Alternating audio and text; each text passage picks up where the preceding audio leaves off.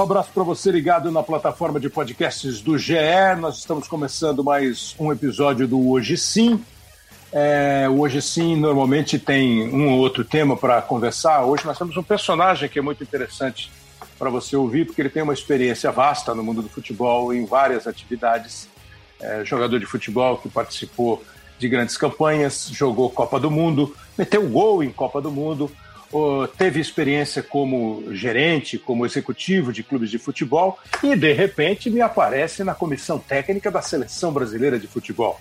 A Seleção Brasileira de Futebol, em determinado instante, passou a convidar alguns jogadores importantes da história da seleção e eles faziam parte de uma determinada convocação e o nome acho que era um, um auxiliar convidado, alguma pontual, coisa assim. Pontual. Pontual, pontual. E assim César Sampaio chegou à seleção brasileira. E, de repente, ele passou a fazer parte da comissão técnica da seleção brasileira.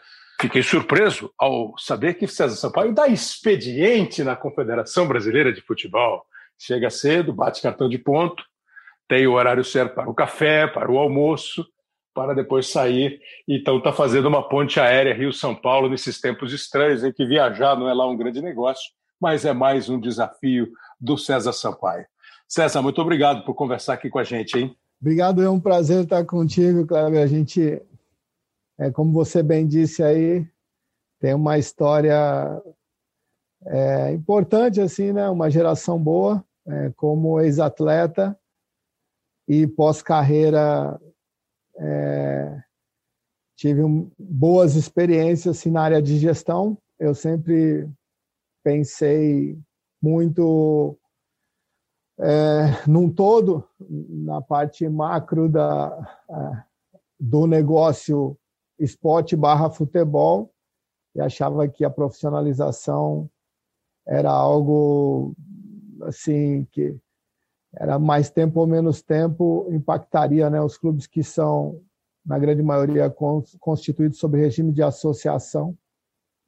E aí tive é, grandes experiências, grandes desafios na área de gestão e sempre achei que para você ser um gestor, não que você é, tinha que ter especialidade, mas tinha que entender um pouco das é, dos outros das outras profissões que servem como alicerces né, na composição de, de um clube. Aí fiz alguns cursos de análise de desempenho, preparação física e fiz os de treinador e coincidi com o Tite na licença Pro, como você bem disse aí, onde ele me fez o convite para vir como auxiliar pontual. Na oportunidade, o Silvinho havia é, assumido o Lyon, né, que era o auxiliar técnico é, no momento, e eu vim para dois jogos, né, Primeiro coincidi na classe com o Tite no curso, a gente conversou bastante, aí ele me chamou, é, conversei, o Juninho me fez esse convite, né, oficializou esse convite, eu vim para dois, dois jogos, depois mais dois e acabei sendo efetivado e,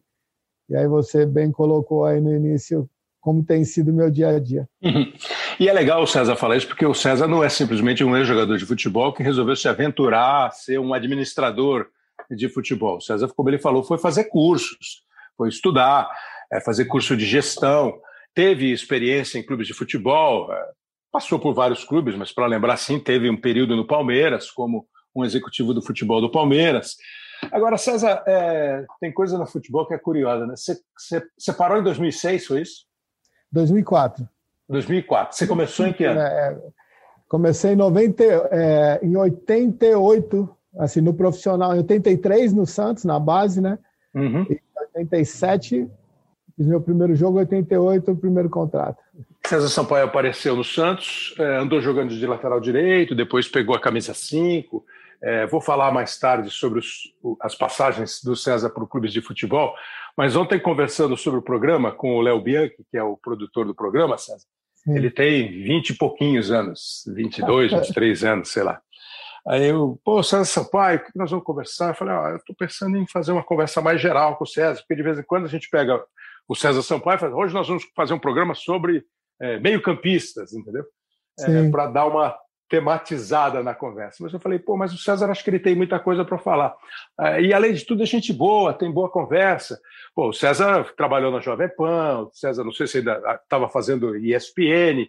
O César Sim. participou com a gente do Arena Sport TV algumas vezes como convidado. Sim. Chegou a ser até um convidado constante, comentarista. Eu acho até que o Sport TV pensou em ter o César como um comentarista da equipe e tal. Aí ele falei, além de tudo, é gente boa. Aí o Léo respondeu assim: Pô, é, eu sempre ouço falar. Tá aí um cara que eu gostaria de ouvir, ter visto jogar, porque diz que ele é bola. Pô, como assim você não viu o César Sampaio jogar, pô? Aí você fala, pô, não viu o César Sampaio jogar? Então conta para os caras se o César Sampaio. Eu falei, ah, ele jogava bem, de bem para mais. Eu falei. Como é que era o César Sampaio, jogador de futebol? Nesses tempos assim que a gente pega meio-campistas, a gente pensa no De Bruyne, ou pensa no, no Henderson, lá da, da do Liverpool. Sim, é, sim. Aqui no nosso, a gente pensa no Casemiro, a gente imagina Fabinho, o Gerson no Flamengo.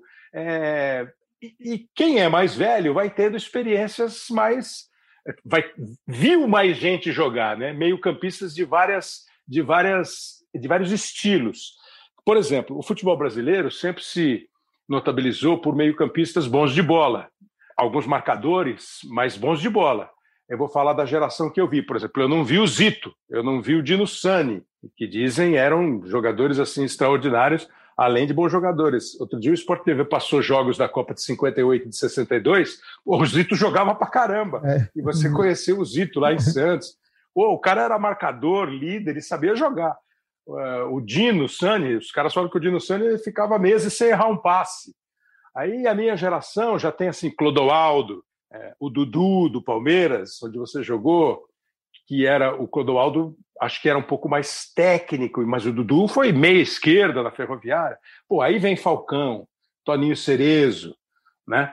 E nós passamos por um período que o meio-campista passou a ser o cinco, passou a ser um cara mais marcador, um cara mais forte, de menos bola, mas sempre alternando, né? Sei lá, você tinha o, o Chicão no São Paulo, mas você tinha o Pintinho no Fluminense. Você né, variava com o, o, o, estilo de jogadores. A Copa de 90 é uma Copa diferente porque você tem um time com três zagueiros. A de 94 é a Copa dos dois volantes mais marcadores. Outro dia, conversando com o Mauro Silva, ele falou assim: é, se eu fosse jogar hoje, eu teria que mudar o meu jeito de jogar. E em 98, o meio-campo da seleção é César Sampaio e Dunga. Em 94, Mauro Silva e Dunga. Como é que era o César Sampaio, meio-campista? É, eu é, tenho como ídolo, assim, né? É, geração de 70, 80, Falcão, Cerezo. Esses, esses me espelharam muito. O próprio Andrade, também uhum. no Flamengo, eram, eram minha, minhas referências aí. E, bom, no, no começo no Santos era esse, como você bem disse, mais raiz, né, mais tradicional, mais protetor de zagueiros e tinha mais funções defensivas. Eu, eu comecei como lateral direito. Na verdade, eu jogava na base como meio campo, né, como volante e fui promovido ao profissional por, por conta de na, na época era Gilberto Sorriso e Tony Silva eram os Sim. laterais. Acho que o Toninho machucou, o Gilberto estava com cartão é, suspenso por cartões. Eu entrei, né? E aí acabei ficando. O Dunga era o volante, Dunga e De Leon, na época no uhum. Santos. E sou muito grato aos dois pelos ensinamentos. Né? Bom, fui privilegiado aí, né? O Zito, o Clodoaldo, o Lima, que me levou para o Santos, também era da mesma posição. E chegando ao Palmeiras, né, com, com a vinda do Vanderlei Luxemburgo, já com o Tacílio mesmo, e depois com o Vanderlei, comecei a ter mais funções ofensivas. Então, é, trazendo para para a atualidade, para a modernidade, né? Um jogador é, é, híbrido, podemos dizer assim, né? Com, com o primeiro 60% defensivo, né? Em termos de correções, coberturas, ali é, de laterais e zagueiros, e articulador quando tinha a oportunidade de construir e de vez em quando me aventurava assim ao ataque. O Vanderlei sempre dizia que que os meias e atacantes eram jogadores que sempre tinham marcações com coberturas, né, mais difícil de desequilibrar, e o jogador que vinha de trás era invariavelmente era um jogador que, que não tinha tanta marcação, né? Um jogador mais livre. E foi assim que a gente, na década de 90, né? A gente conseguiu não só títulos, conquistas, mas é, nós em alguns jogos, em alguns jogos até nos divertíamos, né? Era muito, era muito prazeroso assim jogar. É, a equipe estava com uma mecânica de jogo muito bem ajustada e Acho que mais ou menos isso, né? Um jogador defensivo que foi se transformando aí com o passar do tempo. Passando 22 anos, por exemplo, da Copa que você disputou, qual é a essência hoje para ser um meio-campista bom de bola? E até se você tiver alguns nomes assim do futebol brasileiro, do futebol internacional, isso é fundamental hoje para ser meio-campista. É mais ou menos isso que você fazia? É, eu acho que hoje é, o jogador tem que ter um, um senso de, de, posicionamento. O Clodoaldo que me ensinou isso. O futebol é legal isso, porque o velho fica novo e o novo fica velho, mas se reinventa. É. E ele me dizia assim: é, você é o primeiro a defender e o primeiro a atacar, né? Se você se posicionar errado, você, o eixo central da defesa, né? Ele acaba desequilibrando, e se você erra um passe ali na construção, ou se você dá um bote errado ali, assim, você expõe também a equipe. Então, esse é um senso de posicionamento, é, qualidade de passe, otimizar as ações, né? se possível, desarmar, é, armando, como a gente fala, né? recuperar a bola, construindo com menos toques possíveis. Hoje, a parte física e, e fisiológica, estratégia, é, tem uma participação direta na estratégia do jogo.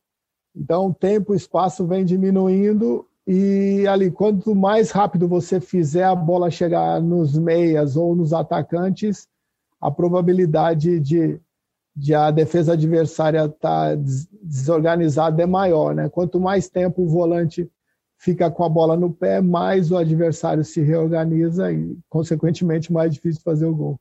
Para quem gosta de tática, de até de técnica, tática individual do jogador, que também faz muito parte do jogo, e acho que a gente discute menos do que poderia essa questão, né? A tática individual, o César dá uma, faz uma frase, fala uma frase citada para ele pelo Clodoaldo, né? Você é o primeiro a defender e o primeiro a atacar. Né? Você é o primeiro a começar o processo de defesa e o primeiro a iniciar o processo de ataque. Talvez isso hoje tenha mais elementos, mais gente defende, é, os atacantes hoje têm uma participação na, no primeiro combate muito grande. É, hoje você sai jogando com zagueiros, os times têm optado por zagueiros que tenham uma mínima qualidade de passe, porque é, até nesse tempo aí que ele está dizendo, zagueiro pegava a bola e dava no volante, não tinha é. muita conversa, né? É, o, o volante, e se não desse, o volante já encostava do lado dele e gritava para o cara tocar a bola. E o Roberto Carmona, que é um, um hum. repórter, comentarista é, experientíssimo, que trabalha na Transamérica, uma vez nós fomos jogar uma bola na, na, na Rádio Globo e eu joguei no meio-campo. Né? Aí ele falava, uma vez, eu fiz qualquer jogada, ele olhou para mim e falou assim: Olha aqui, ó, o Carmona é sempre doce, né? O Carmona é um cara doce, né? na, na, comunicação. Olha aqui, ó. Não seja burro. O volante dá no máximo dois toques na bola. falei, pois não, seu Carmona. O senhor tem razão. E é isso que você falou, né? Se ficar embaçando com a bola, o outro time se arma. E acho que isso não, não isso não, não, não desapareceu. Isso continua sendo uma técnica e tática individual do cara do meio de campo. Nós temos hoje no Brasil caras que sabem fazer isso bem, você acha? Ah, temos, cara. Eu, eu, como você citou aí o Gerson, né? Eu acho que é um, um jogador que otimiza bastante a bola, é, essa transição entre defesa e ataque, sempre que passa pelo pé dele, ele acaba tendo boas escolhas, né? Assim. É... Bom, Arão também, né? A gente fala mais do Flamengo por conta do Jesus, né? Que foi um time é, que é. impactou, assim. É, é, tô vendo que da seleção a, você não falou no, nenhum. Anormal, né? É, você falou no Brasil, né? Bom, na seleção tem. Como todos. É, é, o Casemiro é um. Para mim, hoje, tá entre os melhores aí do mundo, junto com o Hinaldo, eu gosto muito, o Pogba, né? É, o Kimmich, enfim nós temos assim é, essa versão. O Casemiro ainda é um jogador né, é, pela estrutura física, pelo pote físico, mais ali esse mais protetor de zagueiro, mas é um, um quando passa ao meio campo, né? Quando tem eles fazem até esse rodízio no, é, no Real, né? O, os três, o Kroos, o Modric e ele. É, quem tem a possibilidade de sair com a bola acaba tendo participação na ação ofensiva. E bom, acho que são esses nomes assim que me vêm à mente de jogar de atletas que que conseguem, né, é, participar das fases do jogo, nas duas fases defensiva e ofensiva, de forma equilibrada e com boas escolhas, né? E, e, e também não, não são expulsos, assim, não são aqueles caras que é, maldosos, hoje ainda muito mais monitorados né, pelo VAR. É, é. Eu acho legal também isso. Achei que a qualidade técnica, é, a gente está ainda no processo de adaptação, mas a qualidade técnica vai ser priorizada. Né? Aqueles jogadores mais franzinos, que muitas vezes é, não tinha tanto espaço e eram até muitas vezes intimidados, né? Hoje uhum. eles estão mais protegidos. É, antes era entrar na área, né? Pô, você entra na área, você está é, é. protegido. Agora não, com, com esse monitoramento aí, tempo real, acho que tudo isso prioriza a qualidade técnica. Vou te fazer mais uma pergunta sobre a posição. É, quando você foi seleção brasileira, em 94, uma Copa antes da Copa que o César disputou, os laterais titulares do Brasil eram o Jorginho e o Branco. O Branco entrou no time, né? É, era o Leonardo no começo, aí o Leonardo foi expulso, o Branco estava machucado, acabou voltando e foi importante naquele jogo contra a Holanda, tal. Pela direita era o Jorginho e o Cafu, pela de esquerda era o Branco, que também era o Leonardo. Em 98, quando o César é meio-campista da seleção, os laterais, é, pela direita, era o Cafu, né? o, o, o, lateral titular era o Cafu, o lateral esquerdo titular era o Roberto Carlos, né? já o Roberto Carlos bem. Aí na lateral esquerda, reserva, estava o Zé, o Zé Roberto, né? Zé Roberto, vindo da Portuguesa. O lateral direito reserva, agora Zé escapou para mim. É o Zé Carlos. O Zé, Zé Carlos acabou... foi convidado, foi convocado no final, né? Quando o Emerson Isso. machucou. Machucou. Não, quando o, não, o Emerson ele... não. O Emerson veio no lugar do Romário, né? O Romário. Ele foi, ele foi convocado já regular. O Zé tinha sido campeão com o São Paulo e foi. Ele, foi, jogou bem. Seis meses. É. Ele é, jogava tava, na segunda divisão do Paulista e. Matonense, é. É, carreira dele mudou totalmente. É já com quase 30. Mas eu te falei desses laterais porque, assim, é, esse período é o período que começa um reinado do Cafu e do Roberto como laterais, né, no mundo inteiro. E o Brasil sempre optou, talvez por ter meio-campistas assim mais preocupados com a composição defensiva, para soltar o Roberto, para soltar o Cafu. Aí, por essa época, assim, um pouquinho antes, um pouquinho depois, o Luxemburgo, que você citou, falou: oh, isso aí vai acabar, hein? Os caras vão colocar dois postes na frente dos laterais e eles não vão ter jeito de jogar, porque para fora eles vão sair do campo, para dentro eles vão encontrar congestionamento. Nós vamos precisar de novo de meio-campista que saiba jogar, passar, defender e atacar, destruir e criar. É, hoje, hoje é esse o cenário? É, na, é, existe essa parte estratégica aí, acho que não tem um modelo pré-definido. É, eu tenho aprendido bastante aqui com, com a comissão toda e o Tite até fez uma explanação no, no Bem Amigos, né, para vocês uhum, foi, uhum. foi algo assim encantador, né, assim, para quem gosta, para quem quer se aprofundar no tema, onde a amplitude de um lado é feita com com o Lodge, né, com o lateral, é e outro lado com, com ponta, né? Com externo. O nome mudou, mas é ponta. É. O, later, o, lateral direito vai, vai, mais como um meia, quase. É, como um meia e, e, e faz os dois três ou dois dois, enfim, coloca cinco atletas né, na última linha ou quatro, depende da, da estratégia.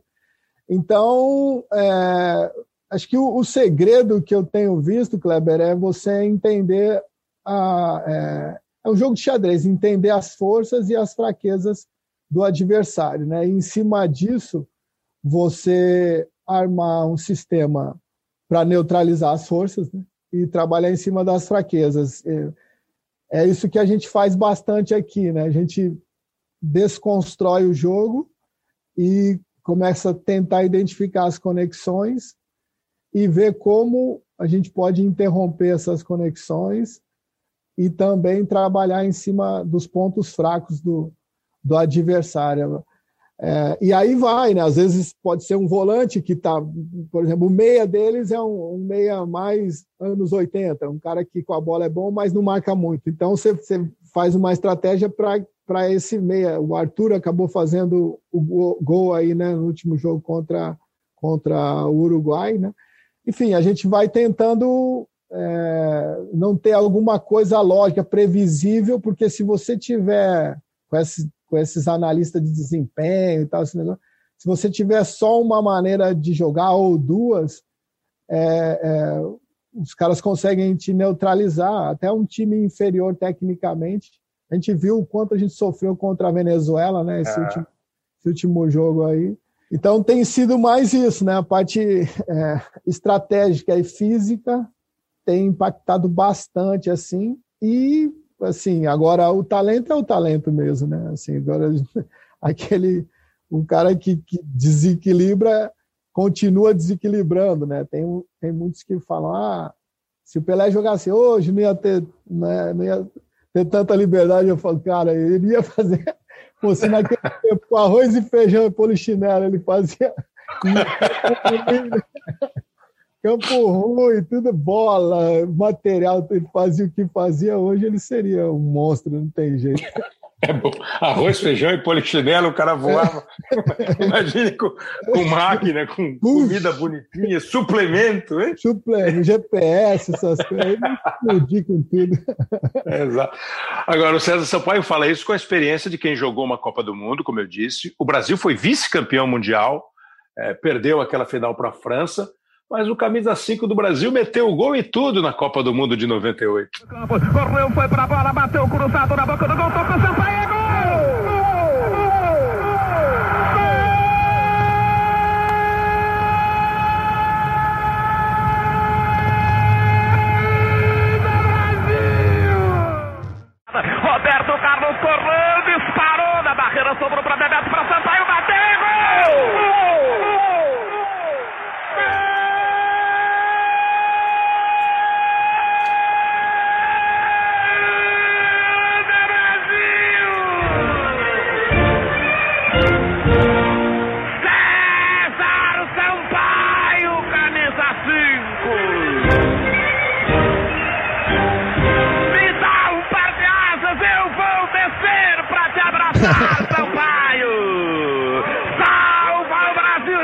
Queria saber primeiro se o Zé Silvério desceu para te abraçar. Acho que não. Mas esses dois não. gols foram Brasil e Chile. O Brasil era oitavas de final da Copa do Mundo, né? Isso, era oitavas de final da Copa. A gente e ele fez o primeiro gol de cabeça e o segundo gol pegando rebote. É... Você tem saudade do tempo de jogar futebol, de bola, de lembrar isso? Apesar dessa Copa ter tido aquele final meio traumático, né, César? Mas, pô, foi uma Copa legal da seleção brasileira, trabalhando com o Zagallo como treinador, o campeão de 70, o cara com mais número de jogos como técnico da seleção e considerado por todos um dos melhores técnicos, não só pelos resultados, mas pela estratégia que ele sempre desenvolveu nos times dele. É, cara, foi uma geração muito boa, assim. A gente conseguiu. É, eu, eu considero um, um vice-campeonato mundial como uma conquista, né? Claro. Quando, quando comecei a jogar, jamais imaginava chegar onde cheguei. Sempre fui um, um cara ambicioso, sempre é, movido a desafios assim, né? É, e, e, fui conquistando aí é, espaço com dedicação, superação e, e, eu acho que o meu melhor momento foi em 94, assim, 90 uhum também em Santos ainda surgindo, né? Mas é, bem em 94 também eu não esperava, porque em 98 eu estava jogando no Japão, né, já era o meu quarto ano no Japão e o mundo não era, é, o mundo era maior, né? Tecnologicamente é. falando. Ir para o Japão na época era meio que abrir mão da, da seleção, né? É, o entorno era muito Brasil e Europa e ali já era um, um mercado assim que tinha pouco acesso, os jogos não eram transmitidos para cá. E eu, eu, volto à seleção em 97 na Copa América com uma lesão do, do o Mauro Silva e o, e o, o Marcos Assunção, isso. E aí eu volto na Copa América, é, é, o Flávio Conceição, o Marcos Assunção, eu sempre confundo os dois, o Flávio com o Marcos. E aí eu volto para a Copa América em 97 na Bolívia, meio que o Dunga jogava no Japão também, era o capitão na oportunidade, ele teve participação direta, né, que estava me acompanhando, a gente jogava contra lá, e com a lesão do Mauro, ele, ele intermediou a minha vinda. Eu vim para a Copa América. Eu me lembro até que na Copa América ficavam só sete atletas no banco, eu nem no banco ficava, né? E ah. aí minha mãe falava assim: Você tá aí mesmo? Eu falei: Como? Ela falou: Mas passou um banco de reserva e você não tá. Eu falei: Não, eu fico, eu fico na, lá em cima, na arquibancada, né, que tinha um número limitado. Ela falou: ah, então vem para o Brasil, pô, vem para cá a gente. Coitadinha. É, na ingenuidade dela. E, e foi aí que nos treinamentos também, né? Assim, eu, a gente conseguiu performar. Depois teve a Copa das Confederações na Arábia Saudita, que ganhamos, e, e aí que eu retorno para a seleção. Então foi meio inesperado o meu retorno, mas o Zagallo devo tudo ao, ao Zagallo, né, a confiança, eu conquistei esse espaço em treinamentos e em poucas oportunidades em jogos. E fui para a Copa, né, assim, pô, é, só de, de jogar uma Copa é mais do que um sonho, ainda eu fiz o tive benção aí de fazer o primeiro gol da Copa contra a Escócia, fiz três, eu fazia três gols por ano, eu fiz três gols na Copa, foi, foi algo assim que nem eu acreditava mesmo, né, já e, Aí você falou, tá vendo, mãe? Eu tô aqui, mãe. É. Fazendo gol e tudo, mãe. Fazendo gol e tudo. Mas foi. É, é, o desfecho final foi triste, assim, né? Porque pois eu é. entendo que poderíamos ter feito um jogo parelho com a França, mas teve um, um pré-jogo aí, uma atmosfera que foi prejudicada pelo incidente do Ronaldo. E é, é verdade que, que você foi o primeiro a chegar no quarto do Ronaldo, é verdade? É, foi, na verdade, eu, ele ficava com o Roberto Carlos, né? E, e quando ele teve a, a, convulsão, o Roberto saiu gritando. E aí foi, é, eram os dois, eu cheguei, depois o Edmundo chegou, né? E chegaram mais outros atletas e a gente tentou intervir ali dentro da, da que a gente entendia, né? Que ele estava uhum. assim passando mal, se debatendo no chão, né? Com dificuldade para respirar. E foi uma cena assim triste, né? Você vê um companheiro, Ronaldo ainda no momento era, pois é. era a referência maior. E quem presenciou a cena, né? Você vê horas antes do jogo é, o estado dele e depois dele em campo, é difícil a gente conseguir absorver tudo isso em pouco tempo, né? em poucas horas e, e não ter assim, medo que algo pior aconteça. É isso que o César fala, para quem não lembra, o Ronaldo, que era Ronaldo, Rivaldo, eram talvez os principais jogadores da seleção brasileira, assim, tecnicamente, né, da seleção de 98. O Ronaldo já no auge, sabe, com status de melhor do mundo, teve uma convulsão. O jogo foi à noite em Paris, e isso foi no, no meio do dia, né, César? Foi à tarde, pós-almoço, é, umas 14, então, 15 horas por aí. É. O Ronaldo teve essa convulsão, foi para um hospital e voltou direto para o estádio. A seleção divulga uma escalação sem o Ronaldo para a final, com o Edmundo no lugar dele. Aí o Ronaldo chega e conta a história que, pô, tô bem, tô bem, doutor Lídio Toledo, ele tá bem, ele tá bem. Eu acho que até isso, para vocês que devem ter testemunhado isso, acabou sendo um impacto. Né? Para muita gente não justifica o, o jogo, eu, eu, eu imagino que justifique. Né? Você podia ter, o cara podia ter se superado e tal, mas eu acho que não é fácil, é um impacto muito grande. O que aconteceu aquele papo entre 14 e 21 horas e a chegada dele lá, 19 horas, sei lá eu que hora que ele chegou lá. Acho que tudo isso é, é impactante. E é história, né, César? Que vocês são bem discretos para falar a respeito, mas eu imagino o clima no vestiário antes e até depois da chegada dele. É, porque tem, tem o antes, o depois e o meio também, né? Que foi é. preparado Edmundo, né? Para é, bom, quando depois que os médicos vieram intervir e tal, e, e, e é, com alguns medicamentos calmantes, essas coisas, e ele foi levado para o hospital, o Zagallo teve uma, uma outra preleção, né? Com o Edmundo. E para tentar acalmar os ânimos, nós, nós todos preocupados com o Ronaldo, né? com a integridade física dele, porque nesse momento aí é ignorância nossa mesmo, mesmo, né? A gente não preocupa, pô, esse cara pode morrer e tal. E aí teve que baixar o, o a adrenalina de um lado e subir do outro, né? Pô, uhum. você é, confiamos em você e tal. Então teve toda uma preparação para o Edmundo. E aí ele chega no vestiário, não vou jogar, quero jogar, é minha última Copa, né? Assim, ele não tinha jogado em 94, enfim, ninguém sabia depois, né? 2002 veio não só a, a jogar assim, mas ser uma referência, né? Os dois ali, é, é. Ronaldo e Rivaldo, mas na, no momento não, não se sabia o futuro. E aí ficou aquela confusão, né? a gente ia aquecer, ia sair para aquecer, nem aquece, aquecemos no vestiário, né? Nem fomos a campo. Enfim, foi foi pesado.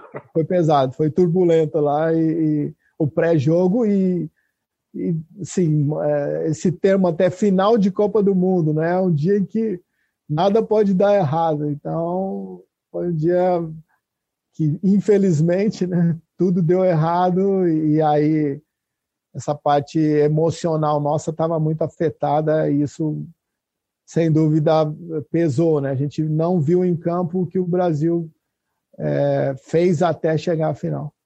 O jogo foi 3 a 0 para a França, com dois gols do Zidane, um gol do Petit, mas esse testemunho aí de quem viveu os momentos, né? Você imagina a mudança de, de humor, a mudança de clima, a mudança de ambiente, a mudança do emocional acontece, está todo mundo preparado para dar uma cochilada depois do almoço. Acontece um drama com o principal jogador do time, fica todo mundo achando: será que ele volta bem? Será que ele corre risco? Aí um é preparado para jogar, aí o cara chega e joga. É muita mudança de humor, é, é como ele disse, é muita adrenalina. Baixa uma aqui, sobe outra ali. Haja, haja, haja limite, né? haja dose de adrenalina para se colocar no, no, no, sangue dos caras. Agora aqui, ó, seleção brasileira hoje, seleção brasileira de 98, é um ambiente muito diferente, é um clima muito diferente, é, exige-se mais, menos, a relação. Você falou que o Dunga fez uma ponte para você voltar para a seleção quando vocês dois jogavam no Japão. Tem esse ambiente hoje ou mudou completamente, César?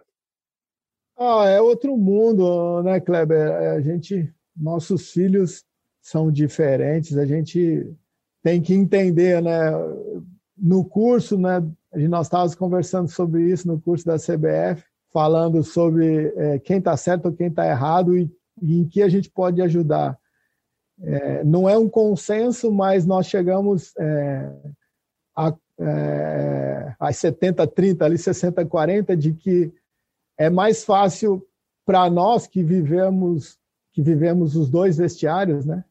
Esse pré-tecnologia e agora o tecnológico, é, entendemos do que eles que nunca viram, né? É difícil você puxar uma referência que você não teve, puxar na memória, né? Voltar algo que você não teve. Então, entendemos isso, que tem um meio termo ali. Eu entendo que é, tem toda essa parte é, fisiológica. Hoje o atleta, ele com ele mesmo, os números dele são são avaliados em tempo real, é, reais, né? Assim, se você é, faz tantos quilômetros, tantas ações, né? Que a gente acaba definindo aqui, né?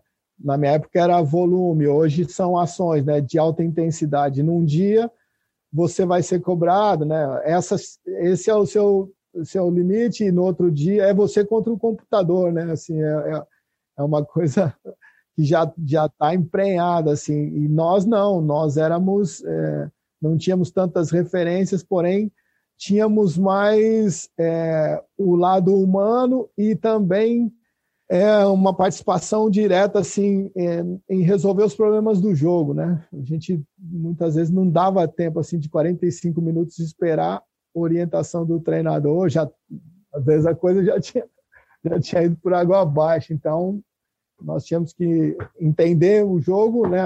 Pô, vai um cara expulso, ou você toma dois gols no início. Eu, eu maioria das equipes que joguei fui capitão, né? Então você é aquele cara que é, tem que ser meio ponto de referência. Mesmo que você não esteja bem no jogo, os caras vão olhar para você, vão perguntar, vão vão estar tá querendo uma solução ali. Né? Então, a gente né, procurava entender. Mudou, sim. É, o vestiário é outro. É, acho que as amizades, elas ainda ela prevalecem. Ainda tem os subgrupos, né? Dentro de um grupo tem uns que são mais próximos de um, de outro, assim. É, mas é para a gente não é, é, do mesmo jeito, né? Pode parecer que não é do mesmo jeito, mas para eles é essa é essa relação. Eles vivem nesse mundo, né? É essa, é essa, essa maneira de, de comunicação e essa maneira que eles que eles têm afetividade, que eles têm troca de, de de experiências, que ele tem troca de, de informações, né, resolve problemas. A gente tem entendido isso, respeitado, né, com alguns limites, lógico, mas respeitado isso e tem funcionado. É, eles têm muito mais atividades fora do campo do que vocês tinham. É, né? Ao mesmo tempo, o modo de comunicar para eles o que você precisa é muito mais fácil. Você, mesmo à distância, você pode mandar vídeo, você pode mandar recado, você pode ir mantendo um contato é, muito mais presente, se não diário. A hora que você quiser, você manda uma mensagem para o César, para Neymar, para o Casemiro, né? E vai botando um pouquinho na entre as várias os vários assuntos que eles tratam diariamente, a seleção brasileira pode entrar com um recado, com uma e, e, e talvez é, talvez seja um pouco mais é, não sei se individualista, não sei se um pouco mais frio o relacionamento, um pouco menos, talvez, é, você falou de adrenalina, né? Talvez tenha um pouco menos de friozinho na barriga quando você está na seleção brasileira, e ao mesmo tempo você tem ainda essa facilidade de comunicar, e, e, e uma que você falou que eu acho fundamental, né? Era muito difícil você ouvir até, sei lá, eu, meio dos anos 2000 já, vai, ah, vamos esperar o que o professor vai dizer no intervalo. O, o, o, futebol era resolvido mais lance a lance. Os líderes dentro do campo eles eram, acho que mais, mais não, não vou dizer mais líderes, mas havia uma autonomia para tomar decisão lá dentro do campo que hoje aparentemente tem menos, né? Os caras esperam mais as orientações. Ficou um pouco mais corporativo o negócio, o chefe, ah, né? O chefe, o... Você falou do dia a dia, como é que é o dia a dia? Ah, eu vou esquecer alguém, mas vai. O Tite é o técnico da seleção, o Juninho é o coordenador da seleção principal. O Tite tem o, o é o Fábio Maceredian e o Ricardo Rosa na preparação física, né? É, é e o, o Guilherme também. Um, o é, Guilherme, o Guilherme que é fisiologista. Fisiologia. Aí tem o, o doutor Lasmar, tem o doutor Rodrigo Lasmar, tem massagista, fisioterapeuta tal. E na, o, o Tafarel, que é o preparador de goleiro da seleção brasileira. E nessa parte de assistentes do, do Tite, da, da comissão técnica propriamente ali do Tite, tem o Matheus, que é o filho dele, né? É, o, o Kleber Xavier, que trabalha com o Tite há muito tempo, nos clubes e tudo.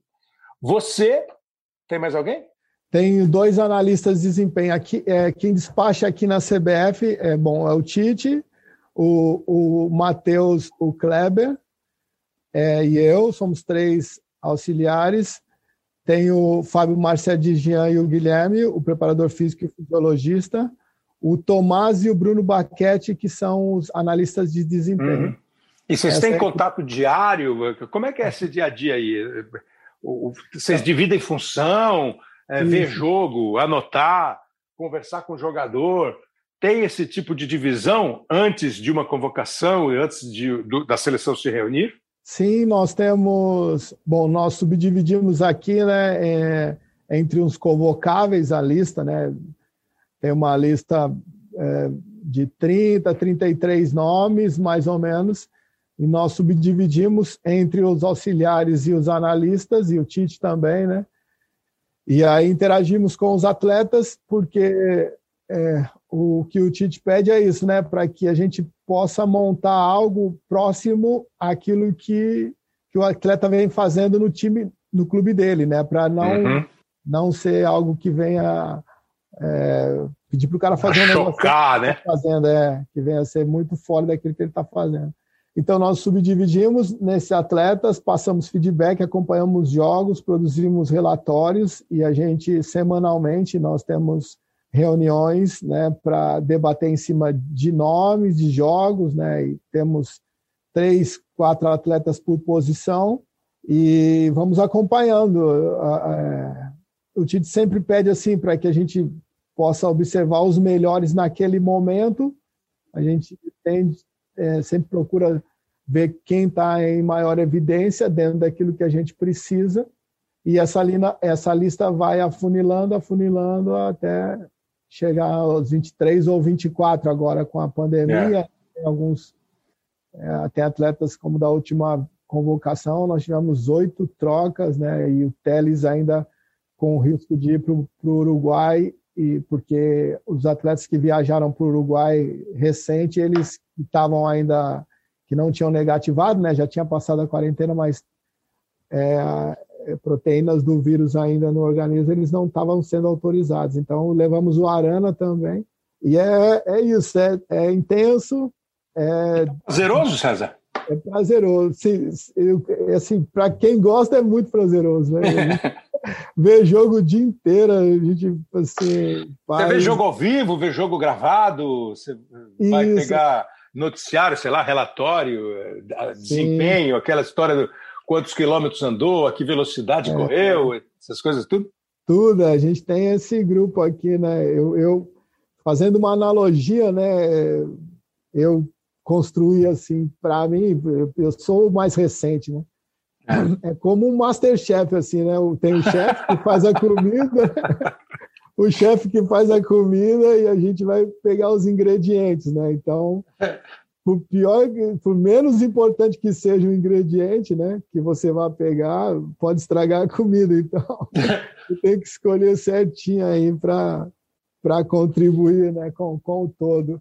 E, e tem sido prazeroso, sim. Eles são, fui muito bem recebido aqui Estou aprendendo muito. Essa troca também, né? Passando um pouco também de tudo que a gente viveu, né? Dentro de campo e na área de gestão. E está sendo prazeroso, né? E agradeço ao Juninho, principalmente, né? Que foi o que me fez o convite e, e, e tem me dado todo o suporte aqui. Você falou em, em um chefe e os ingredientes. Até agora, o cardápio está constituído de uma goleada por 5 a 0 contra a Bolívia, saiu tudo bonitinho, uh, bom tanto de sal, uh, boa, bom equilíbrio no sabor. Alguns clientes acharam que o, o, os ingredientes lá, o adversário lá não tinha muito, né? O, o, prato do adversário não era muito bom. Aí veio veio o jogo contra o Peru, é, pô, esse, esse, o, che, o, ce, o ceviche deles ali pode ser mais perigoso, mas vocês foram lá e traçaram bem o ceviche, metendo um 4 a 2 Já contra a Venezuela faltou um pouquinho de condimento, né? o time já foi um prato mais insosso, um prato assim, ah, vamos comer porque a gente está com fome e tal. Mas, bom, vale, sabe aquela que acaba, você bate na, na barriga, bom, matei a fome, mas não estava muito bom. E aí veio no último, no, na última refeição essa vitória é importante e o Vinícius Moura, que é da Rádio CBN, mostra para gente essa, essa última cereja no bolo da seleção até agora. Mina na marca do pênalti, o toque é fora da área para Arthur da Mega Lua, perna direita, bate! Gol!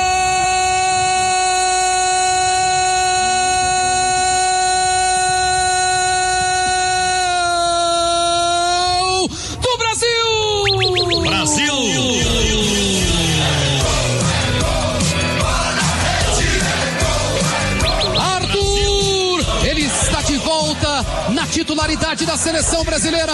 Ele volta a ser titular. O Brasil ganhou do Uruguai lá em Montevidéu. Então são agora quatro jogos e 12 pontos conquistados.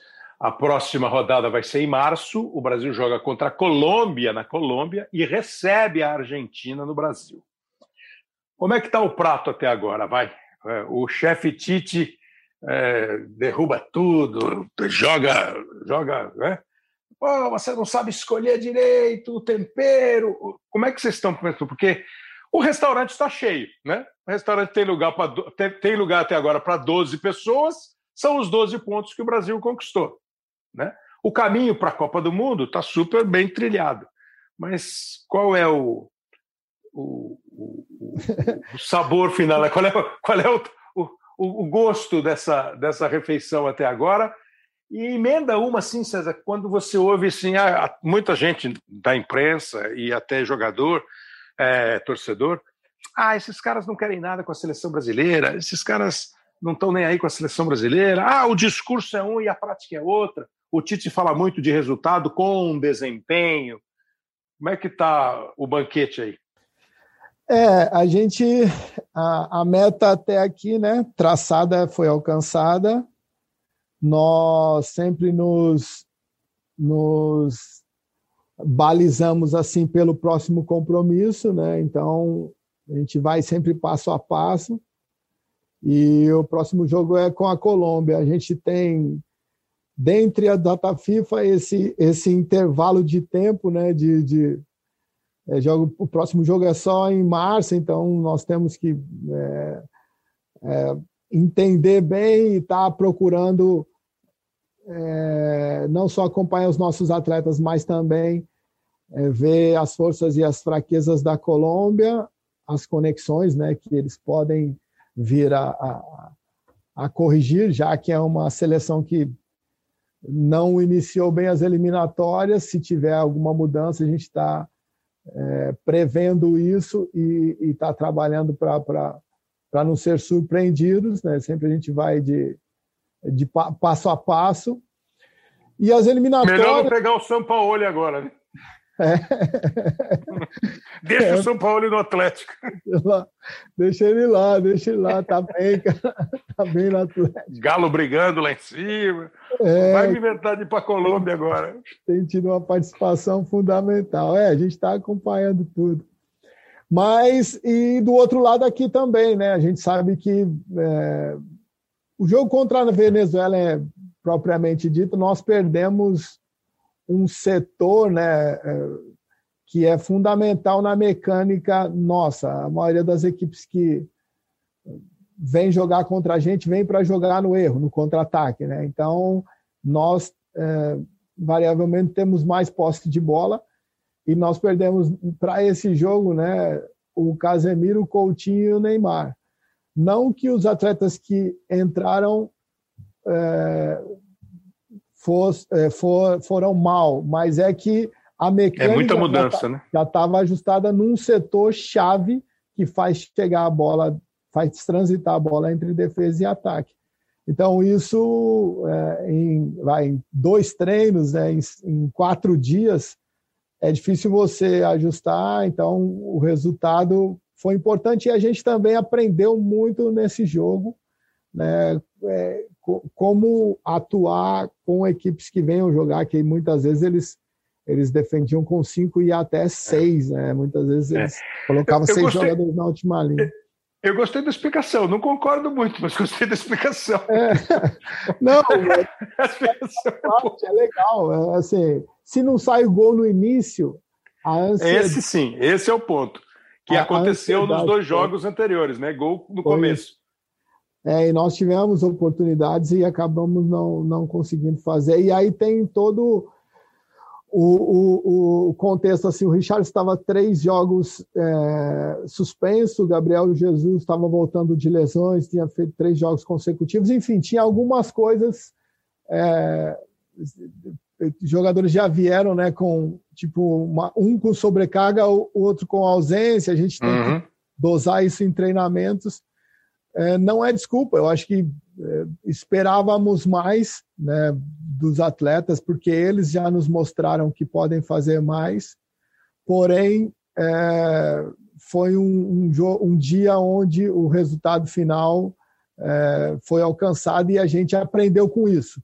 É crueldade dizer que eles, que, que eles não têm mais esse. Você falou da diferença de vestiário, de ambiente, mas assim, é uma questão mesmo da, da, da, da, minha filha ser diferente como filha do que eu fui como filho lá, lá atrás, né? De, de, geração mesmo. Mas dizer que eles não são muito afim, que eles não se empolgam muito, você acha muita crueldade? Cara, eu, eu, é, eu até pensei assim antes de vir para cá e chegando aqui, pô, eles gostam muito de jogar pelo Brasil. Eles, eles se identificam muito com a pátria, eles é, assim, cada um do, do, seu jeito, sabe? Não é, é são todos claro. cristãos, não um sentimento assim. Mas dão valor para a camisa da seleção. Muito, muito, muito prazer de estar aqui. A gente tem algumas dinâmicas internas aqui e a gente vê isso e, e eu estou muito assim feliz de estar aqui, confiante e esperançoso, né, do que de que, lógico, são metas intermediárias que vão sendo alcançadas, né, conquistadas, mas que eu vim aqui para isso, para aquilo que eu, infelizmente, como atleta, não consegui conquistar. É, eu possa contribuir aí para que ele, para que juntos, né, possamos voltar a ter o Brasil, né, não só como campeão, mas como uma referência maior, assim, né, tratando-se de futebol, né, como a, a, o país que mais conquistou Copas e, e, e mostrando o porquê, não por acaso. É isso que a gente está querendo vencer e convencer. Então, essa é a minha meta. Aí achei legal o, o seu, a sua primeira frase. Eu, de fora, também tinha essa impressão. Ah, os caras não estão nem aí. Eu aqui agora estou mudando o meu conceito. É, é, é uma comunicação que talvez precise ser aprimorada para que a gente perceba, quem está fora perceba essa, esse ambiente, né? César, me fala uma coisa. Outro dia nós fizemos há uns 20 episódios, a gente fez um programa muito legal com o Silvio de Almeida, é, que é um advogado, filósofo e é um, um defensor desse fin... um, um batalhador para que a gente diminua essa tragédia do racismo no Brasil e no mundo. Agora, recentemente, nós tivemos o caso do João Alberto, é, morto, espancado até a morte lá em, no Rio Grande do Sul. Uh, anteriormente, o caso do George Floyd lá nos Estados Unidos, que provocou uma série de, de manifestações. É, é um problema estrutural que nós precisamos enfrentar sem é, com, com a vergonha de ter deixado o problema chegar tanto tempo na história, continuar é, vigorando tanto tempo na história, que nós precisamos enfrentar. E aí, sem a vergonha de assumir a questão, né, nós temos que ficar envergonhados por manter o, o, o status. É, nós temos que não ter vergonha de dizer que existe e combater. E aí, na, na, na hora lá de conversar com ele, eu fiquei sabendo que ele é seu primo. Eu não sabia que ele era seu primo. É, diz que você tomava muito drible dele quando você era moleque, que ele jogava mais que você e tal. E eu queria, assim, se vocês conversam, como é que você se, se posiciona sobre isso, César? Que hoje nós temos, assim, os caras da NBA, né? O LeBron James talvez capitaneando, o Lewis Hamilton, que é, assim, um espetáculo de comportamento para gritar contra, protestar. Como é que você encara essa situação? Você que é, trabalhou fora do Brasil, você trabalhou no Japão, é, você jogou na Europa, é, e aqui agora você tem um nome, é, você tem veículos para falar. Como é que você, como é que você vê essa situação ainda muito ruim, né, César? É, pô, o Silvio é um menino fantástico, sim, nossas mães, né? Ele é, ele é meu primo de segundo grau, é, nós, ele sempre frequentava ele e a mãe e o Barbosinha, né? O pai também, né? Uhum. É a casa dos meus pais e nossas vidas é, se distanciaram, né? Ele foi para um lado, eu fui para o outro e foi muito bom. A gente retomou assim o contato, né? É, confesso que fazia anos que eu não que eu não falava com ele e foi muito bom não só retomar o contato, mas a maneira com que nós nós nos aproximamos, né? Primeiro eu fico triste, né, porque que a causa tenha que ser debatida dessa maneira, né, de forma impositiva, ou é, que que esse espaço é, tenha que ser batalhado, né, é, juridicamente, assim, porque é, é para mim é triste a humanidade chegar a esse ponto, né, de você qualificar uma pessoa pela pela cor da pele, pela pela religião, né, pelo pelo sexo, pela, enfim, pelo que ela acha, pelos valores, né, que que ela é, adotou para a vida dela, né? Acho que isso até é um é, é uma, um regresso aí, né, do, do ser humano é, na, na sua essência, porque desrespeitar o próximo, né, por, por, por essa, para mim que não é nem diferença, né? E, e, eu fico triste por isso. Por outro lado, assim, a gente, eu sempre me envolvi, já sofri com isso fora do país, no país. Tive uma experiência marcante, né? Para mim, eu tinha cinco, seis anos. É, eu estava no metrô com meu pai e entraram duas senhoras brancas e nós, meu pai fez sinal para eu levantar para de, deixar as senhoras sentarem, né?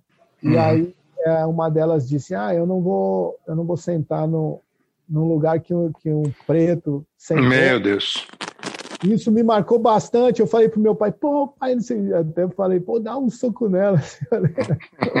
é, moleque, né? E aí ele falou, ó, alguém que, que te avalia ou que te julga pela cor da tua pele, né? Não é digno de, é, de um posicionamento seu assim, né? De, de você perder a cabeça e tal dentro das palavras dele, assim, isso ficou marcado na minha vida. Eu passei por muitas coisas, né? É, é, com isso na, na memória e hoje a gente eu, eu creio que a gente está criando porque como diz o livro né o, o, racismo estruturado né já faz parte da, uhum. da estrutura da cultura nossa eu creio que essa eu te baseio pelas minhas filhas assim que essa geração já está sendo mais aberta a isso né a gente entende aí que é uma que vai demorar anos ainda. Infelizmente, é, temos que usar vias que eu acho que, como ser humano, eu fico triste, vias jurídicas, punições, essas coisas, para dar uma oportunidade a um próximo, né, de forma uhum. igual. Porém, é, acho que vai demorar ainda, mas é o princípio, essa é, essa é a maneira que foi encontrada e eu me envolvo sempre que possível. É, como você disse, o triste é o triste é no final da tua explanação você dizer ainda estamos no princípio. Isso é triste demais, né?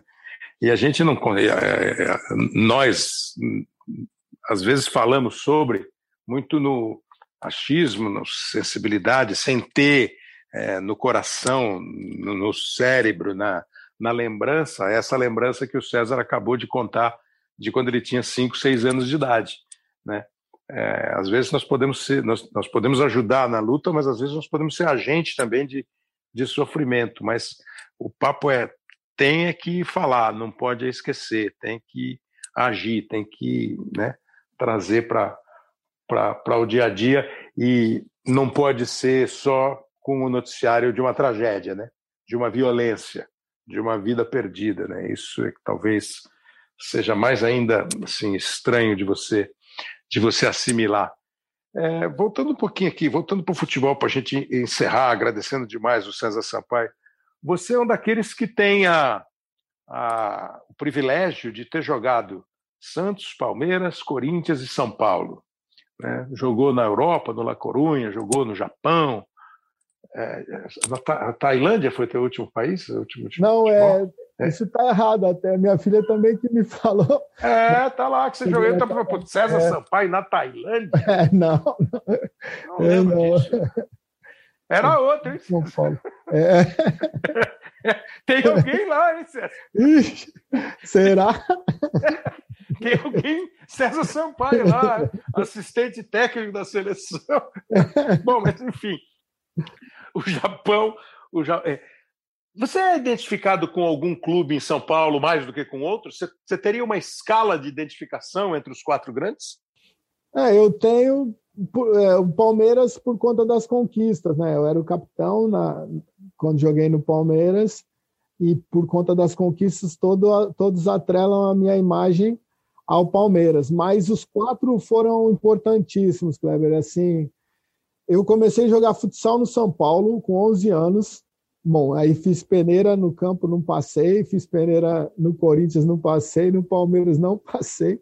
No Nacional, não passei. Aí que eu fui para Santos. Pô, então... deixa eu te interromper. Isso aí que o César fala é, não é raro. O Cafu é. é um que conta a história. Sim. Não é raro o cara não passar e depois o cara virar a seleção brasileira. Que é aquela boa e velha história, que às vezes fica só frase de efeito. É. Pô, não desiste do que você quer. Sim. Porque os caras que foram seleção brasileira em Copa do Mundo Quantos pau você tomou? São Paulo, Quatro. Palmeiras, Corinthians e Nacional. Nacional, é, na é. época. E aí eu jogava no Centro, Centro Educacional do Jabaquara, um projeto social, e o Lima era o coordenador, e o Lima me levou para Santos. Então, assim, eu sou muito grato ao Santos. Tudo que eu sou hoje e que fui como atleta e, e como ser humano, né? Assim, a gente... O Santos sempre teve no DNA, assim, os, os os ex-atletas participarem diretamente da formação dos mais novos, né? A gente tinha algumas reuniões na salinha ali quando o cara começava a querer abrir as asinhas e tal, os caras chamavam ali, baixava a bola um pouquinho, então sou muito grato ao Santos que eu cheguei em Santos com 14 anos e saí com 21, né? Cheguei um menino e saí um homem já, né? Então sou muito grato ao Santos por isso o Palmeiras pelas conquistas, né? Assim, a gente foi o time é, que pude não só vencer, como falei, mas assim a gente é, desfrutar mesmo. Encantou, né? É, um time que uma seleção mesmo. Nós tínhamos oito, nove atletas né, da seleção. O Corinthians, porque quando eu voltei do. Eu fui para a Corunha, né? Fui para a Corunha, operei os dois tendões, e já estava com 32 anos. E aí eu pensei que fosse parar, foi quando eu comecei a estudar, pensei que fosse ter que parar de jogar, né? 32 anos, dois tendões operados e falei, já fim da linha. Mas o Corinthians me reabilitou quando é, muitos assim, ah, tá falando, pô, tá bichado, né? Era o termo que é, acabou. Já aí já tá no final. E o Corinthians me, me reabilitou, né? E ainda voltei para o Japão, joguei mais quatro anos e parei no São Paulo e quando eu parei de jogar, é, eu fui convidado para ser gestor lá em Cutia. E aí eu, eu não achei que eu não era capaz ainda, né? não tinha competência para gerir. E eles me direcionaram é, um curso técnico de gestão com especialização, era de administração, especialização em gestão esportiva. Então, cada momento um dos quatro foram importantes na minha vida. Então, né, assim, o, todos têm, num momento específico, um lugar no meu, no meu coração. Bem bacana. É legal isso mesmo, né? De cada fase da vida, um instante, né? O, o garoto começando, o auge como atleta, é, depois uma recuperação e aí uma, uma, um incentivo, um apoio para o futuro. Bem, bem, bem bacana essa trajetória nos quatro grandes de São Paulo. Bom, a gente podia agora começar a contar a história aqui de futebol. O César ia dar um show, né? O César ia dar um show, de, show de palco, assim, contando a história dos malucos. Mas a gente falou muito assim de personagens, de momentos. Então, para encerrar, assim, o, eu comecei dizendo que o César é gente muito boa, e é mesmo, né? Você deve ter, se você nunca tinha ouvido o César falar, pelo estilo, pelo raciocínio, pelos conceitos, é, pelo respeito que tem pelas pessoas, pelas instituições, sem deixar de falar, ah, eu também achava que os caras não estavam nem aí com a seleção, agora eu estou vendo diferente. É, eu não estava preparado para ser o coordenador de Cutia. Nesses momentos que a gente vive, nesses tempos que a gente vive, de muita mudança, de talvez muito. É, o meu umbigo é mais importante do que o mundo. Se você tivesse que citar, assim, escalar alguns personagens que você conviveu no mundo do futebol, você já falou uma ou duas vezes do Lima, é, personagens do mundo do futebol que tenham te. O teu primo, com quem você voltou a ter um relacionamento mais estreito, o Silvio, numa outra numa outra, num outro caminho. Personagens desse mundo todo aí com quem você convive há tanto tempo, que você fala assim, pô, com esse aqui eu melhorei, eu aprendi, seja profissionalmente, seja pessoalmente. Você tem uma listinha assim? Cara, eu não, eu não tenho, mas é, tem um cara que um cara é mestre maior Jesus Cristo. com esse aí eu, puxa, Kleber, com ele o cara não tem limite. E eu, eu, sou, eu sou cristão, né? A gente é, procura mais viver do que falar, acho que esse é o mais importante. E, e tenho visto, assim, né, que nos desafios meus de vida, nessas mudanças de, de rota, de rumo, é, o meu lado espiritual tem sido cada vez mais fortalecido. A gente tem aprendido muito com todos, em qualquer circunstância. E eu procuro sempre, assim, é, viver muito o hoje. Acho que o amanhã, né, o futuro depende muito do que a gente está fazendo hoje. Então, é, pô, fazendo a entrevista aqui contigo, cara, eu, eu, a gente fica, eu viajo, sabe assim, é. é legal, a gente procura aprofundar e, e valorizar o próximo dessa, dessa forma, né? Eu gosto muito da resenha de sentar desse mano a mano, olhar no olho e, pô, tomar, ou, pô, o que, que você está precisando? Assim, eu acho isso que é muito legal, né? As grandes decisões, né? Eu resolvi problemas difíceis dessa forma, né? Simples, mas mais direta, ou sim ou não, mais olhando no olho. Então, é, bom, como eu falei, o Lima no esporte foi essa pessoa, né? Assim, a gente é, é, deu, deu, deu vazão ao meu sonho. O Clodoaldo foi meu mestre lá, me ensinou os atalhos todos de campo. Dunga de Leão também, Rodolfo Rodrigues. Eu falo mais do Santos porque depois. Era cara, a tua formação, né? É, já tinha, eu já tom, aprendi com eles, né, de tomar as decisões. Aí depois eu já, quando eu saí do Santos, eu já era capitão do Santos, assim, quando eu fui para aí, aí você vai meio que fazendo a gestão do todo, mas esses daí, seu Ernesto Marques também, que era o é, finado Ernesto Marques, né, lá do Santos. Ah, eu, eu gosto muito do Santos, eu devo muito ao Santos, sabe? Assim, porque foi ali que meu pai era um homem de pouca instrução, um cara mais rude, mais, mais na porrada mesmo, não tinha muita resenha.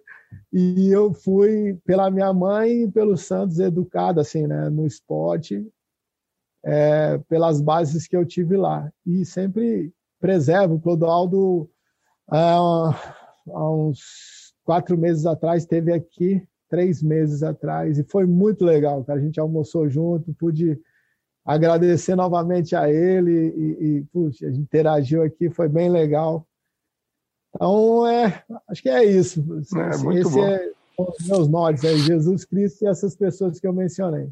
É muito bom, muito bom. É uma mensagem legal, um, uma gratidão legal e crenças à parte, porque crença é crença. Você acredita e desde que você não se não se não, não, não saia completamente da realidade por causa de uma crença, Sim. ela faz bem. Fanatismo, né? né? É, exatamente, ela faz bem. Fanatismo é perigoso. E eu sempre fico pensando assim, eu acho que o personagem citado por você é o maior de todos os tempos mesmo, independentemente de crença, repito.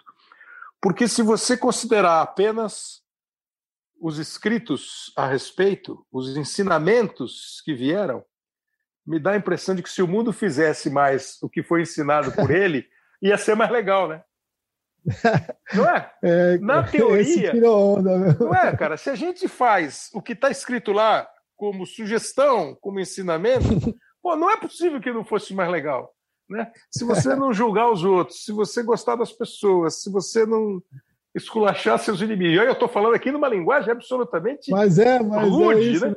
Se você fizer essas coisas, porra, o mundo não vai ser mais legal. Pô, eu não vou julgar ninguém, eu não vou tratar mal ninguém, eu vou gostar das pessoas e uma que assim, eu vou tratar as pessoas como eu gosto de ser tratado. É isso. Pô, não ia ser mais legal? Amar a Deus acima de todas as coisas e amar ao próximo como a si mesmo. Aparentemente é ia ser mais legal. Acho que ia ser mais legal. Religião à parte. Religião à parte. Religião à parte. Religião à parte. É, como conduta, acho que seria mais legal. César, super legal. Muito obrigado pelo teu tempo, pelo seu papo. Espero que você tenha gostado e que os ouvintes do Hoje Sim aproveitem essa sua conversa, César. Muito obrigado. Valeu, Kleber. Um abraço. A gente está sempre à disposição aqui. Um abraço ao Leonardo também, que viabilizou tudo aí. Fez e... aquele meio-campo rude, né? É. Precisando, aperta o botão vermelho aí que a gente sai para socorrer. Vamos lá. Um abraço, César. William Maradona do Maradona com maestria. Vem Maradona, busca aqui atrás, sempre com criatividade. Maradona vai para fazer um golaço. Maradona pintou um golaço. Golaço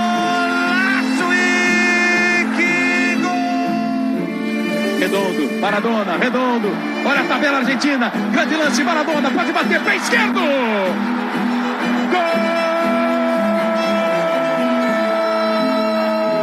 Gol de Maradona. Maradona invadiu pela área, vai-se embora Maradona, ela vai Maradona, olha o toque. Gol!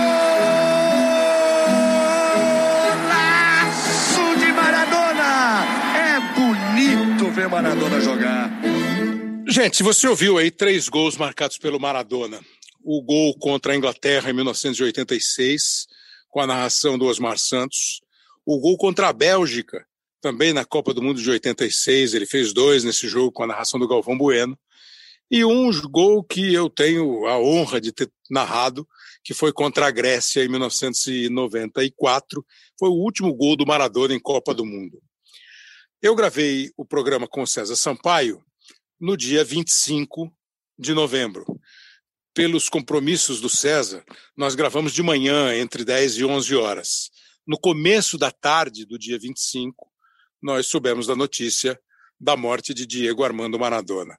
E claro que hoje sim não poderia deixar de lembrar, homenagear, muito menos do que o Maradona merece, mas o registro precisa ser feito. O Maradona é, é um personagem tão amplo, tão complexo, tão interessante, que você poderia fazer um, dois, três programas. Né? O Maradona Pessoa é, tem os seus. Não, antes de falar do Maradona Pessoa, houve essa, essa mensagem gravada pelo Paulo Roberto Falcão, que tem uma história espetacular no futebol mundial, no futebol italiano, falando de Diego Armando Maradona. Se poderia falar muito sobre Maradona, muito. Qualidade, o talento, a liderança dele, uma figura muito querida pelos seus companheiros, o que é muito difícil você ter o talento que ele teve, é, sempre é, o maior destaque e ainda ser querido pelos companheiros. Maradona era assim. Então, é, Maradona, Maradona foi um, um semideus do futebol. Né? Com a bola, ele foi Deus. Sem a bola, ele foi humano. Você prestou atenção no final, né? Com a bola no pé, um semideus. Sem a bola, um ser humano. Eu acho que esse respeito é que nós precisamos ter com todas as pessoas, com todos os seres humanos, inclusive com os gênios da raça. Porque são vários os gênios que, se você for pesquisar a história de cada um deles, você vai encontrar defeitos, você vai encontrar momentos esquisitos, momentos que você fala assim: nossa, aconteceu isso com esse fulano. Isso tudo faz parte do ser humano. É, eu pensei nesse momento da morte do Maradona é, em uma música do Caetano Veloso chamada Vaca Profana, onde tem um verso que ele diz: de perto ninguém é normal. E esse ser normal ou não ser normal vai tanto de cada um, né, cara? Então a gente precisa, assim, respeitar os deslizes, os eventuais erros, na sua opinião, na minha, na dele pode não ser. Tudo isso eu acho que deve ser muito considerado de uma maneira bem, bem assim, é, sensível. E, e, nessa história toda, é, eu fiquei pensando num, em alguns depoimentos dados pelo Casagrande, nosso companheiro, quando ele fala da luta do Maradona é, contra as drogas, é, do quanto ele, Casagrande, se emocionou exatamente pela questão de ter vivido esse problema, e é uma, um posicionamento que ele tem, um engajamento que ele tem, uma campanha que ele faz, um alerta que ele dá, que eu acho super importante. Mas assim, aqui é, vou pensar um pouquinho assim no Maradona, no Maradona craque, né, no Maradona gênio. O Maradona, naquela mesa enorme do futebol, dos grandes nomes, dos grandes craques, dos melhores de todos os tempos, em que o Pelé está ali na cabeceira, no trono real, o Maradona tem um lugar muito perto do rei. Porque nos últimos, vamos pensar, de 80 para cá, né, nos últimos 40 anos, o Pelé é referência desde que ele começou a jogar e brilhou lá em 1958. E nos últimos 40 anos, o Maradona chegou a ser comparado, chegou a ser, de alguma maneira, um rival, vai, entre aspas, do Pelé. Mas o que ficou mais bacana foi o respeito que eles sempre tiveram um pelo outro. O Maradona, em uma das suas biografias, disse que o melhor de todos os tempos foi o Pelé. O Pelé mandou mensagem é, quando da morte do Maradona dizendo que ele perdeu um amigo e um gênio do futebol. E eu acho que esse é que fica entre os grandes. E o Maradona está nessa mesa, é, num lugar, eu repito, nobre, de honra, porque ele foi muito, muito do assim do excepcional como jogador de futebol. E como personagem, eu acho que também tem essa, né? É um cara que se posicionou, se engajou, teve as suas disputas, as suas é, questões de desentendimento políticos até com Pelé, de peitar a FIFA, de falar bem desse, mal daquele, de tomar posição, sem nunca ter vergonha de dizer: eu penso isso e pagar eventuais derrotas e comemorar eh, eventuais vitórias que teve o cidadão Diego Armando Maradona. Eu, pessoalmente, a gente teve a chance de ver o Maradona começar. Maradona mais velho do que eu, dois anos, mas quando o Maradona começa, você já é aquele moleque que fica vendo futebol. Em 78, ele tinha que ter ido para a Copa com 17 anos. Em 82, ele já vai bem, mas ele já é estrela, mas a Argentina ainda não. O Maradona do Napoli bota o, Ma, o Napoli no mapa do futebol, ganhando o campeonato italiano, ganhando competição europeia. O Maradona na Copa de 86. Copa de 86 é a Copa do Maradona. Em 90, ele é vice-campeão com a Argentina, numa Copa na Itália, onde era rei o Maradona, onde era ídolo o Maradona, e conseguiu é, dividir o estádio em Nápoles, porque ele era o dono de Nápoles, a grande paixão de Nápoles. Em 94, a Argentina começa a Copa do Mundo com uma vitória sobre a Grécia, 4 a 0, ele faz um gol. Pô, e esse, esse eu guardo para o meu currículo, o gol de Maradona contra a Grécia. E a Argentina vai para o ataque com o Balbo. Redondo, Maradona, Redondo, olha a tabela argentina, grande lance, Maradona, pode bater, pé esquerdo! Gol!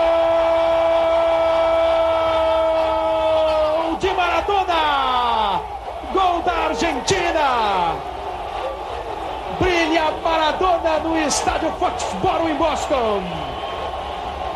Aos 15 minutos do segundo tempo, a Argentina trabalha a bola com habilidade. E Maradona, com maestria, traz para sua canhota e manda para o ângulo direito do goleiro. Mais um grande gol da Argentina em Boston. E um gol com sabor especial, um gol de Maradona. Uma grande estrela, um grande ídolo do futebol.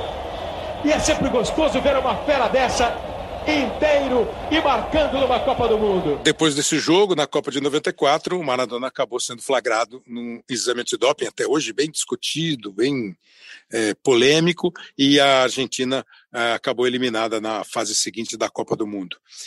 Maradona foi embora. É, e eu lembro agora de uma frase aqui do, do Messi, né, de uma mensagem do Messi. É, o Maradona nos deixou, mas não foi embora, porque o Maradona é eterno e o Maradona vai ficar sempre.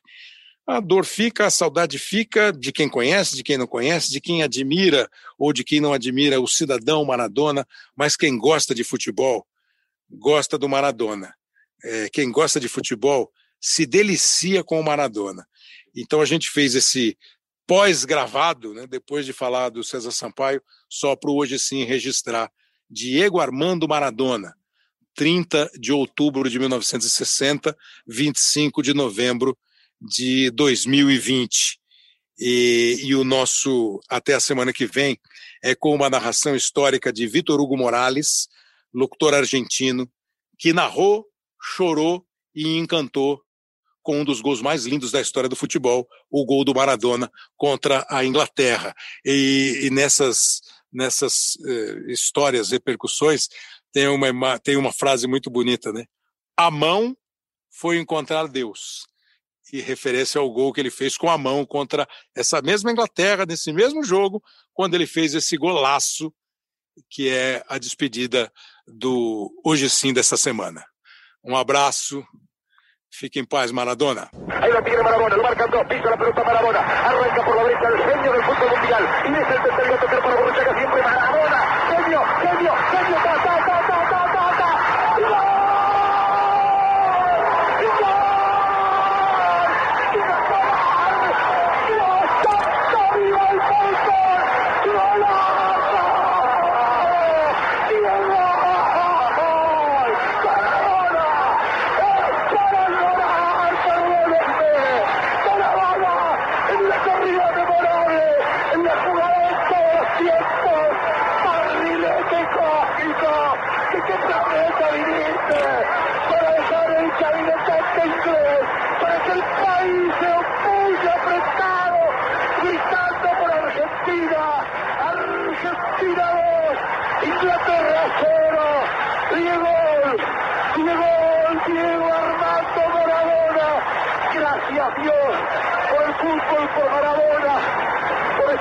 lágrimas, por este Argentina 2, Inglaterra 0.